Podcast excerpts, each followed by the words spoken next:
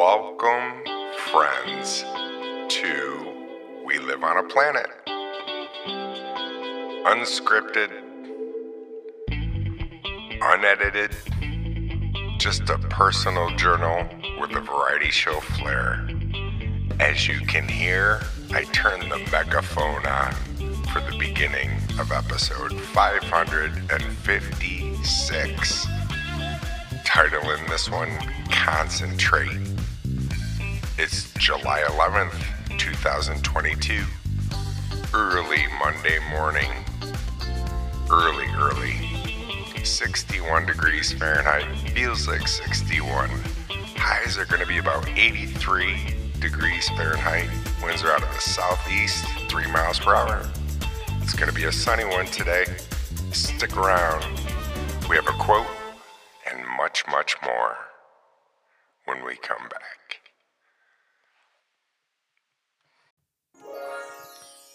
And just like that, we are back. All right. Like I said, I'm titling this one Concentrate. And the reason why is from this quote from Heather Johnson. Excuse me, Heidi, Heidi Johnson. I'm looking right at it and said, Heather, it's Heidi Johnson. Here's what Heidi said Always concentrate on how far you have come rather than how far you have left to go. The difference in how easy it seems will amaze you. Speaking of Heidi, I will be I'm going to be interviewing a local business owner very soon and her name is Heidi. She owns a local boutique here called Bodify and she's celebrating her 20th anniversary here in business in the city of Oswego.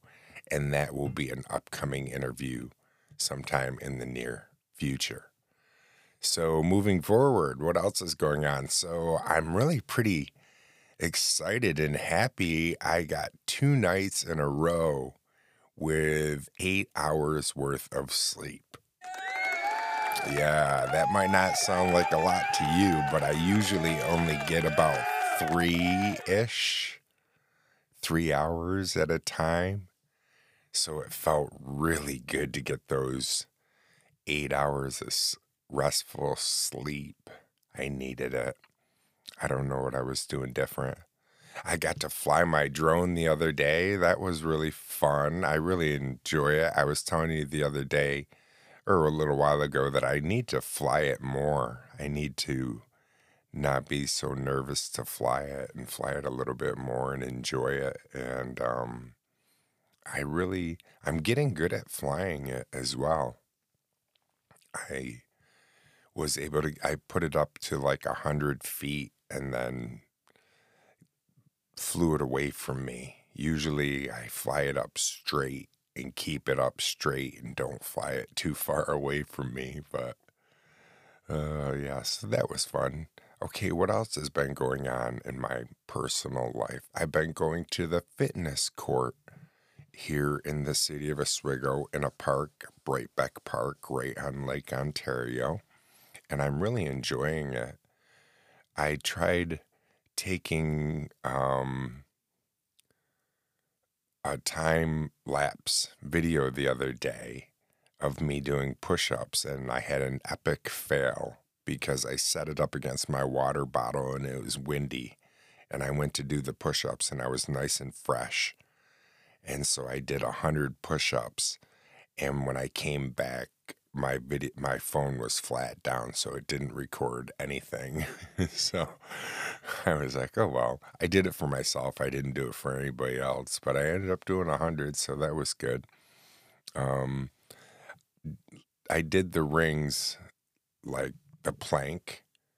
It's like a plank for like a minute 30 which seemed like forever. I want to go for two minutes next time but uh, yesterday, I went back to the fitness court and time lapsed some push ups and was able to successfully videotape that. And that was fun to do those and then look back at how fast it looks on a time lapse. It looks like I worked out like for a second.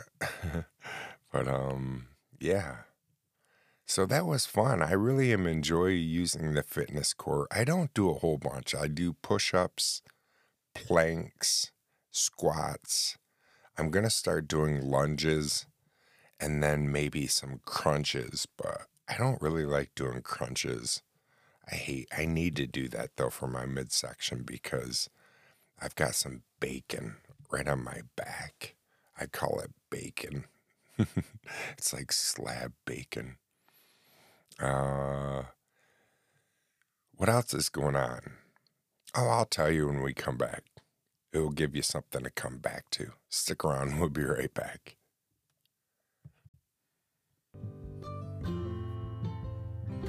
And we are back. So, if you follow the show, you know that I recently finished my advanced open water dive course, and that allows me to dive to 130 feet now.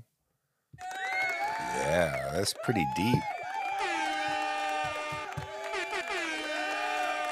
Ooh, crowd loves it. Reggae air horn and everything. And uh, if you know, too, if you follow the show, I lost one of my dive pouches that held six pounds. It's part of my BCD, which stands for a buoyancy controlled device. And I was pretty bummed out. And uh, we, the dive master searched everywhere to no avail, couldn't find it.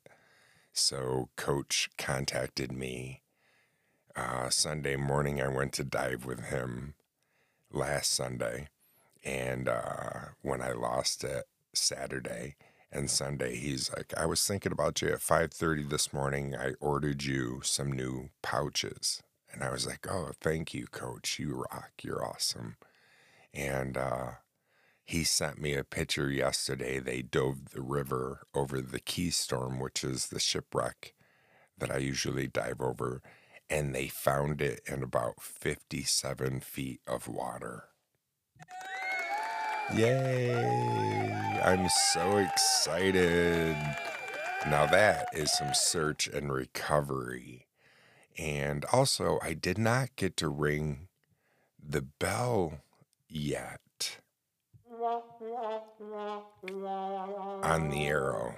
If you know what I'm talking about, if you di- when you dive to the prop, the propeller of the Keystorm, which sank in 1912, once you dive to the prop, which is at about 110 feet or so, you come up, go on the Arrow, which is the charter boat that I dive off from, and there's a bell that you ring.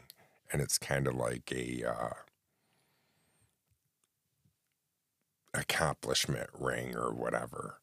And I did all my open water dive and did all kinds of new things that I learned, but I did not dive to the prop. Other things arose, so we just didn't do it. So in August, it's my anniversary for one, so I'm excited about that. And I'm also my brother in law, who's my dive buddy, wants to go dive off from the arrow again and dive the Keystorm. And this time dive the prop so we can ring that dang bell. Yeah, so, yeah. So, I am looking forward back to that interview that I was telling you about with Heidi. It's going to be a lot of fun to interview her. I have some homework to do because I don't have any questions w- written down for her yet. If you follow the show, you know when I interview people, it's pretty loose for the most part. It's always one and done. There's going to be no editing. And um, it's just going to be fun. We're going to have fun, re- have a relaxing conversation, and learn what it's like to be a business owner and also how it was like to be a business owner and survive during COVID because a lot of businesses, unfortunately, weren't able to survive COVID, and she is one that did. All right, stick around when we come back. We're going to learn some things. We're going to head on over to Did You Know? We'll learn word of the day. We'll head on over to the History Channel's website and also the facts site. So stick around. And we're back just like that. And we are at Webster's.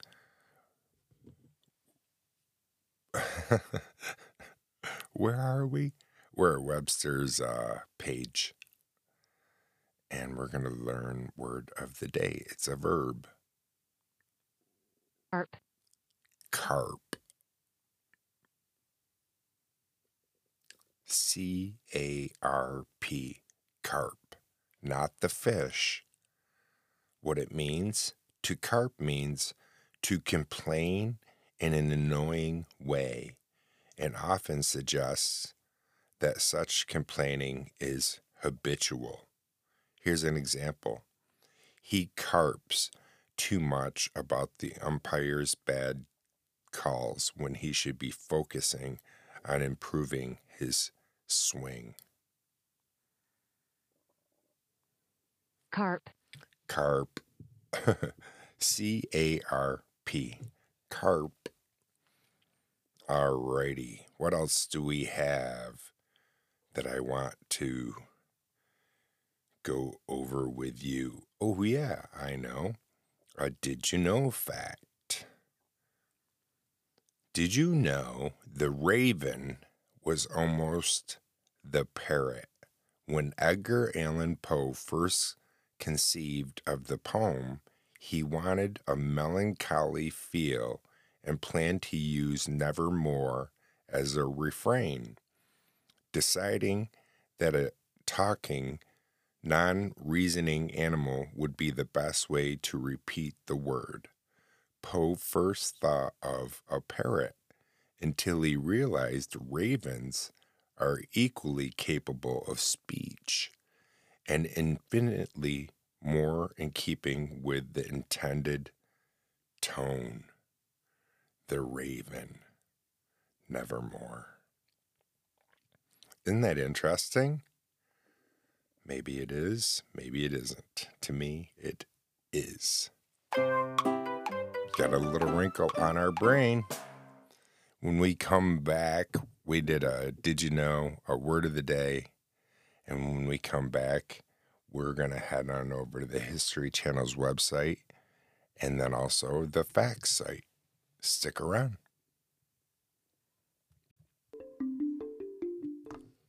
All right, we are back. We are over at the facts site. Are elephants really scared of mice? That's a long time misconception, isn't it? But are they truly? Contrary to popular beliefs, elephants aren't scared of mice.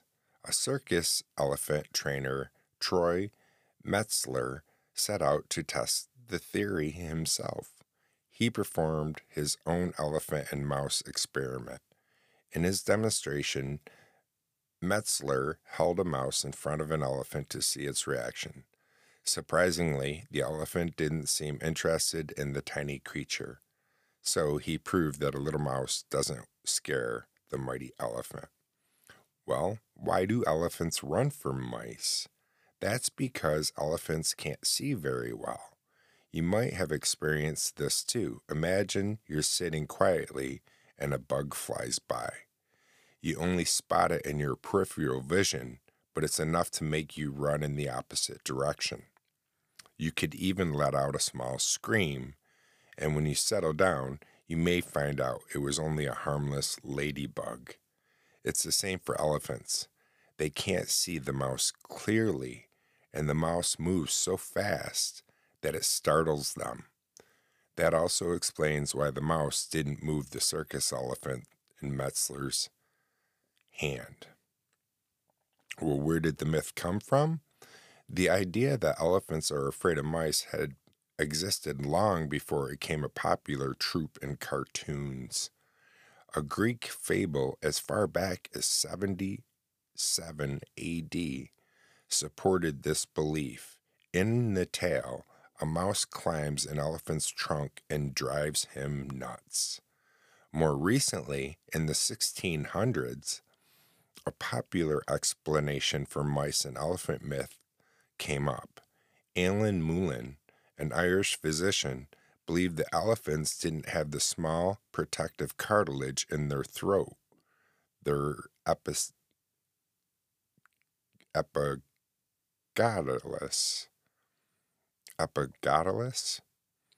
This cartilage keeps foreign bodies out of the out to prevent choking.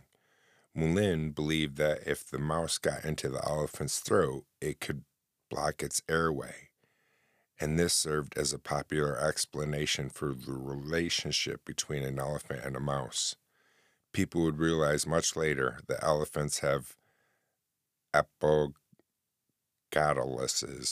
cartilage, so choking on a mouse isn't a real risk. Furthermore, elephant researcher Richard Lehrer noted that an elephant could quickly, easily blow a mouse out of its trunk if one ever climbed in. Well, are other animals scared of mice? A mouse scurrying around can startle any animal. Protective reflexes will make animals jump back, fearing unexpected creatures running around. Many animals, such as horses, cats, or dogs, will jump back when a mouse runs by. They're not truly afraid, the mouse just caught them by surprise. What tiny animal scares an elephant? Oh, what tiny elephant or it, my uh, website just crashed on me.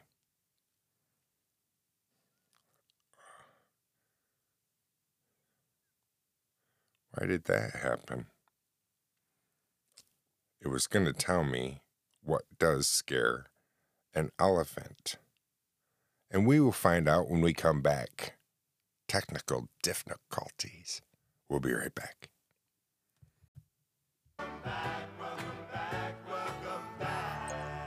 Technical difficulties. And we might get some notifications while I'm on the phone because my buddy Corey, who lives in Bend, is messaging me right now as I'm making this podcast. So we might hear some dings once in a while, but that's okay. That's all part of podcasting. That's all part of we live on a planet. It's not perfect. It's a perfectly imperfect show.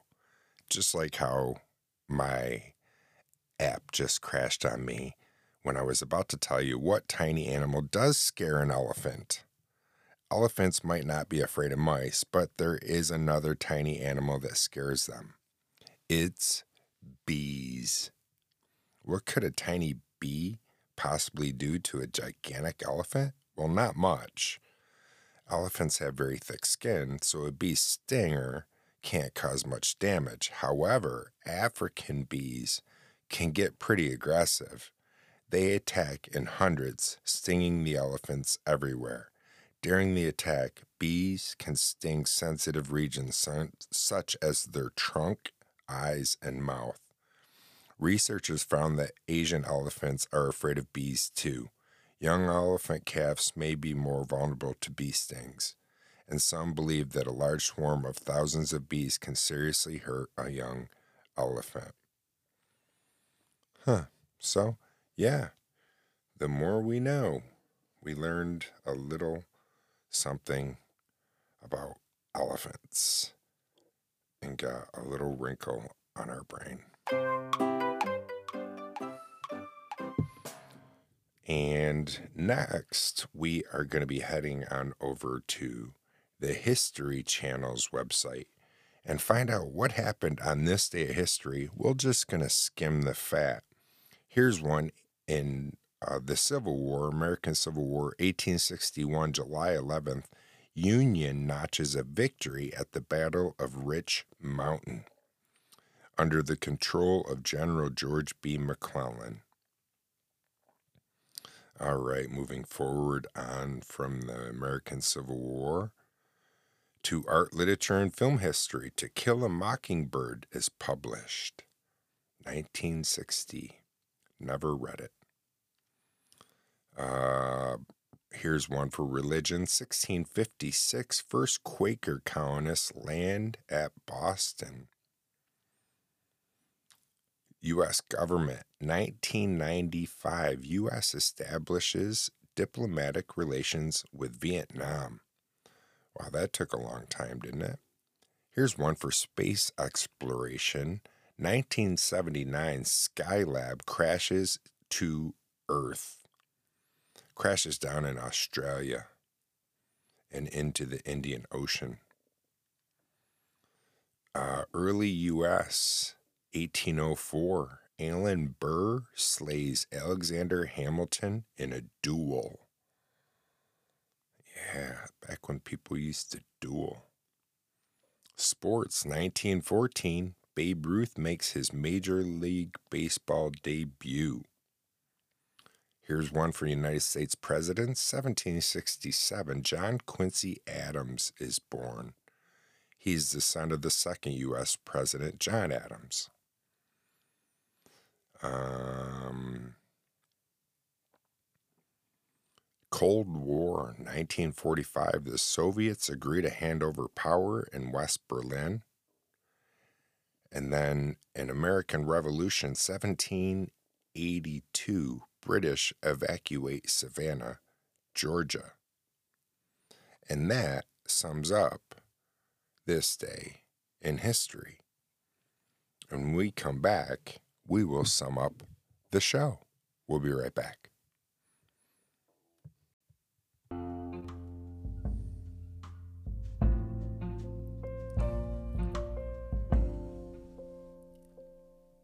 And we're back. Thank you so much for the most valuable gift you could ever give me your time. Try to remember Heidi Johnson's quote always concentrate on how far you have come rather than how far you have left to go. The difference in how easy it seems will amaze you. I have to remember that I've come so far in my sobriety and in August, I will be celebrating seven years alcohol free. And that's amazing to me. If you'd like to be a part of the show, which I would love it if you would, you can reach me right here at WLOAP.com. That is my website. If you're using the Anchor app, it's pretty simple. You just push that little message button if you are using my website, there's a little phone, icon. You tap that, it will ring five times before it goes to my voicemail and pick up. So be patient, let it ring, and then let your voice be heard throughout the world. Also, if you haven't had a chance, please rate and review on Apple, Spotify, or wherever it is that you may be listening to We Live on a Planet.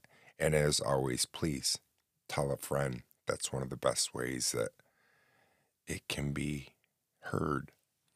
All right, my friends, do your best stay curious and not judgmental. And I look forward to talking to you again real soon. Peace.